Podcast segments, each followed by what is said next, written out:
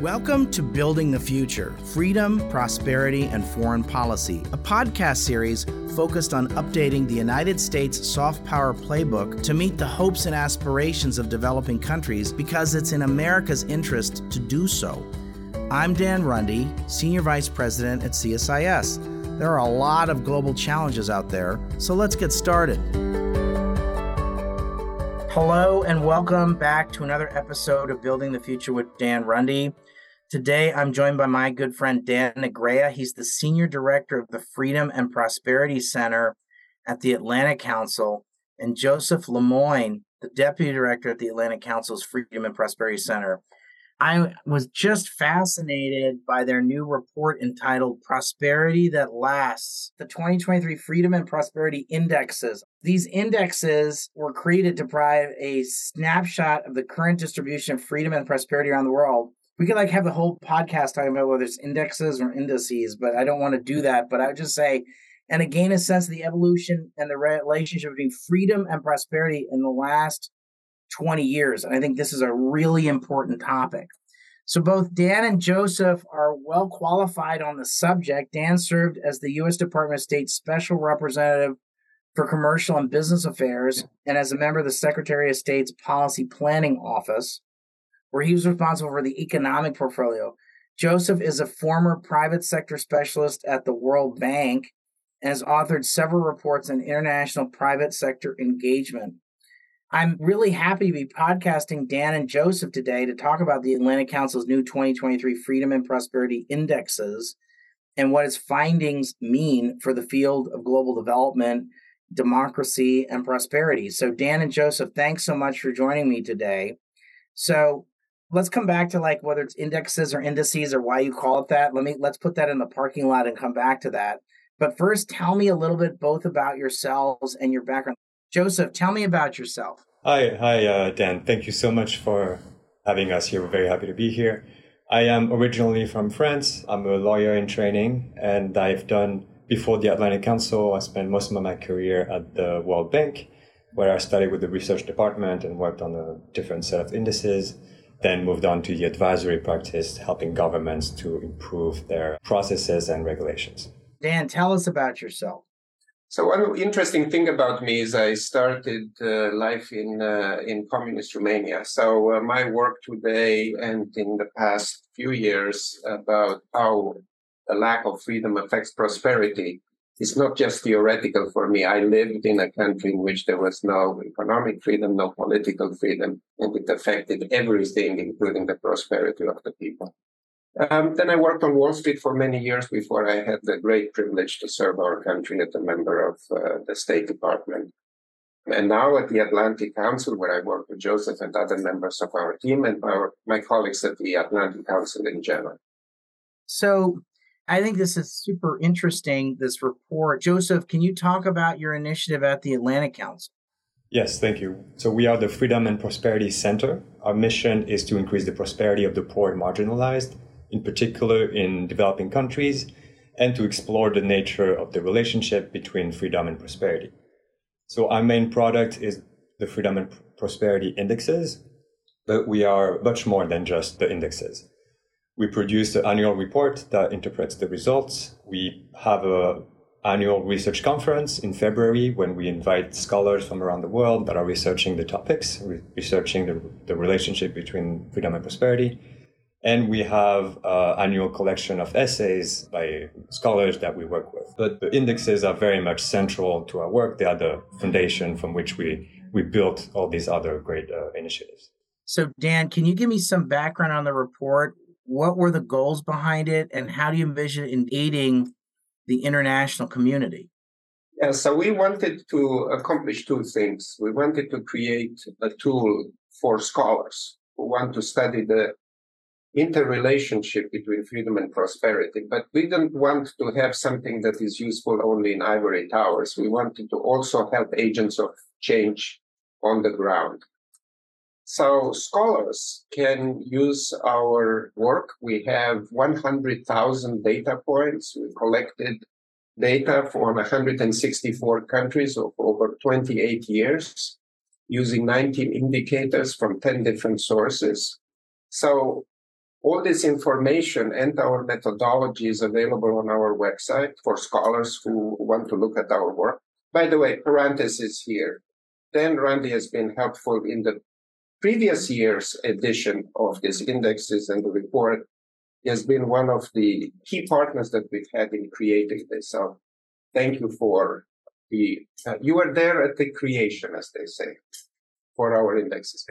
But we also want to help agents of change. And we think of agents of change as being both people who are in government, whether legislatures or people who are in power, whether legislatures or government, or in civil society. The people who are in government can look at our indexes as being benchmarks in their attempts to improve the plight of their people. And people who are in civil society, we give them a tool to go to their people in power and ask for change because they can point to areas in which their country can do better. So, Joseph, what findings surprised you? So, the freedom and prosperity indexes is because there are two different separate indexes the freedom index and the prosperity index. So, we came in into this work with the hypothesis that the answer to reach prosperity, you need freedom.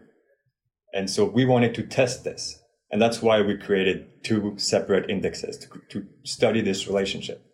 What was surprising to me when I came in into this research, you know, not knowing what we will find, and what surprised me was how strong the relationship was. If you look at our report, I think the relationship is around 0.8 in the uh, correlation factor, uh, which is strong, but you know, you're going to tell me correlation is not causation. But something very powerful that we did is we looked at how changes in freedom are leading to changes in prosperity. And that's something we can do because we have 28 years of data. And so we looked at those countries that moved in one or up or down on freedom and in where they went on prosperity. And here again, we've found a very strong relationship, meaning that if you are going to improve your freedom, generally your prosperity is meant to increase as well it's not causation, but it's exciting results that gets us much closer to proving that causal link. That's great. I bet you're getting a lot of pings or asks about this information given that finding. That's a very encouraging finding. I'm not surprised. I'm happily not surprised, but there continues to be, you know, I think this link between freedom and prosperity, human democratic freedom and prosperity is something we need to keep kind of banging on. I think there's some oftentimes kind of separate separated, if you will, and sort of seen as two separate things. And, and what you all are saying is that they're interrelated and linked, and that's good. More human freedom often leads to, will lead to over time, more human, more material prosperity. It's great. Dan, what do your findings mean for U.S. policy? So let me start by saying that we were not created for the purpose of helping U.S. policy. We were created to help the poor and the marginalized, primarily in developing countries. But whether we like it or not, our work is relevant because of the point at which we are in history. So we are, especially after the second invasion of Ukraine, at the point where we have clearly a free world group of countries and clearly an autocracies group of countries. And then, there, of course, there is this third group of countries, let's call them the new non-aligned movement. And the country, the United States and the other countries in the free world want to make the case to the countries in the new non-aligned movement that the development model offered by the autocracies is not the way they should go. So it was not our plan, but we did create a set of data that can be used by the US government to make the case that autocracies do not deliver. Good. Okay. Joseph, what do your findings mean for multilateral institutions, including the World Bank and regional development banks? So that's, that's a good question. Before the Atlantic Council, I, I used to work for the World Bank.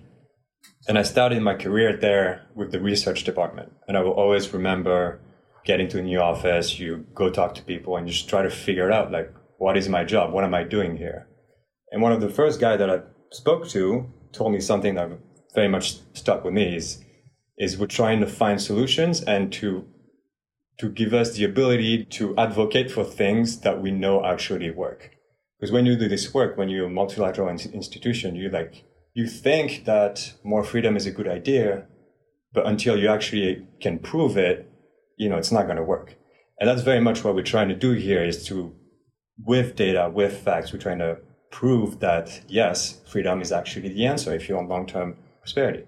So here, we just want our data to be used by these institutions. We just want to help communicating that message because we can participate in the conversation by showing that it works, and we sure hope that it will help regional development banks and the World Bank to continue this work. So, Dan, does this report suggest that liberal democracy is the key to prosperity? And if so, how so? Joseph and I just present, prepared the presentation uh, that we, we gave just last week and had a great title False Promises the Russian and Chinese development model. And what we showed was how, if we compare Russia and the Baltics, what we see is a group of countries that were all part of the Soviet Union. So they all started in the same place. They had no economic freedom. They had no political freedom. And the GDP per capita when in 91, when communism fell, was about the same. And then you look at the trajectory of Russia on the one hand and the Baltics on the other hand. And the Baltics grew much faster economically. They escaped the middle income trap, while Russia is still below the middle income trap, with one exception 2012 2014 period. They got above it for a little bit and then came back because gas prices were higher at that period. But Russia is not a convincing case. And then the other comparison that we made was between China on the one hand and South Korea and Taiwan on the other. China, People's Republic of China, South Korea, and Taiwan in the early 60s were similar. They were all dictatorships, military dictatorships in the case of Taiwan and South Korea, communist dictatorship in the case of, case of China. But then South Korea and Taiwan became democracies they escaped the middle income trap, while China is still in the middle income trap. But even when we look at our broader measurements of prosperity, because in our measurement of prosperity, we look at not just at income, but also inequality, education, health, treatment of minorities, and environment. The autocracies are doing much less well than the democracies by order of magnitude as we pointed out earlier, we are making the case the path to prosperity, certainly to durable prosperity, is by way of freedom. Joseph, tell me about the link between democracy and economic growth. Dissenters will say, look at China or Singapore as counterexamples. What's your response to that? Dan already spoke about China. The Singapore is a very good topic to discuss when you when you look at our data. When you look into this, it's always good to define exactly the terms and what you're trying to measure. So we talk about democracy, but here we, our indexes measure freedom holistically. We have three sub indexes, economic freedom, political freedom, and legal freedom, which is the, the, the rule of law. And each of them have equal weight. You might disagree. You might think that political freedom should have a stronger part of the, in the equation, but for transparency and simplicity, we gave them equal weight. Singapore and the UAE is another outlier in our in our model. They don't score well on political freedom, but they have a, a strong score and a strong rank on economic freedom and on legal freedom, which means that they overall achieve a level that is higher than you would think just thinking of, of them as when you read, read in the news. But what is important to remember is that economic freedom is going to take you somewhere. The rule of law is going to take you somewhere. But we tested the relationship on all of those subcomponents.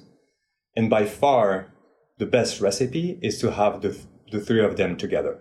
So you might get somewhere with only economic freedom and the rule of law. But if you want to fully graduate into a free and prosperous society, our data points towards the need of having full on freedom on all three uh, measurements.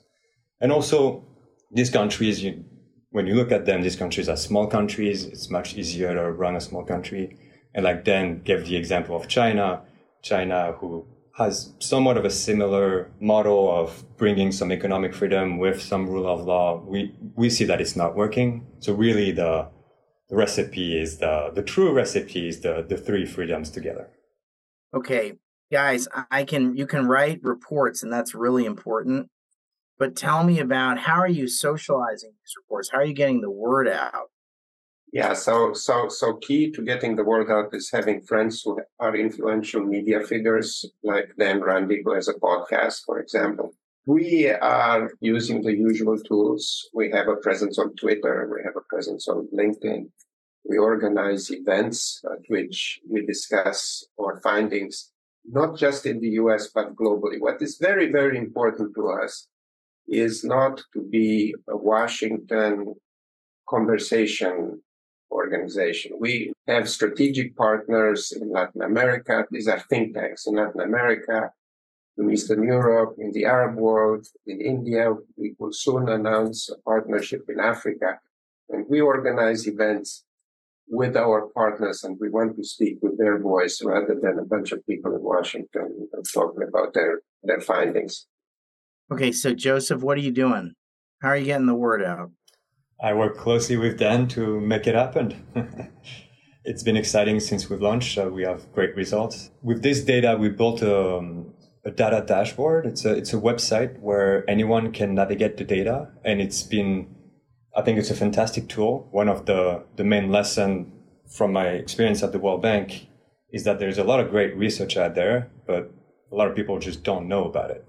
So we developed this tool for people to use it and go explore if you want to know how your country is doing, what is happening in your country, what has been going on in the past 28 years, you can go and play around and navigate and find fascinating findings. So I encourage you to, to go visit the, the website for the Freedom and Prosperity Indexes.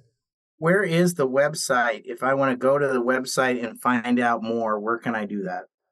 You can go to atlanticcouncil.org backslash FP indexes or you can go to the Freedom and Prosperity Center website. You can simply Google it. You'll find it. It's right there up top. Um, it's easy to find. Yeah. So without getting too complicating IP addresses, just simply the Freedom and Prosperity Center at the Atlantic Council. And you go there. We also have a video describing our indexes work, our website, which by the way got an award. We worked with um, an outside creator of websites. And it was recognized in the publication that apparently that's a big deal for, um, for creators of websites. The other thing that we are doing is we had a, a research conference which was live streamed and we had 500 people attending from 37 countries. And the results of essays from that conference were put together in a book uh, with the title The Prosperity Equation that I co-edited with the CEO of the Atlas Network and the CEO of the Acton Institute. And we will have it available on Amazon in the, in the fall for 99 cents, which apparently is the lowest price that Amazon would accept. So we are subsidizing this, this price and available to, uh, to anyone in the world who wants to look at one aspect or another of this relationship between freedom and prosperity, written by 16 scholars from 11 countries. Well, this is great. Well, look, I'm really grateful. I want to congratulate you both for this release of these indexes. Thanks for the time. I look forward to watching you guys progress on this work. This is really important stuff. It's a really important contribution to the field. So, thank you both for what you're doing. Thank you, Dan. Thank you for having us on your podcast and for your guidance and advice and support as we started. We were new and you were well established, so we're very grateful for your support. Thank Happy you. to do so. Thanks, guys. Thank Congratulations. Bye-bye. If you enjoyed this podcast, check out our larger suite of CSIS podcasts from Into Africa, The Asia Chessboard, China Power, AIDS 2020, The Trade Guys, Smart Women, Smart Power, and more. You can listen to them all on major streaming platforms like iTunes and Spotify. Visit csis.org/podcasts to see our full catalog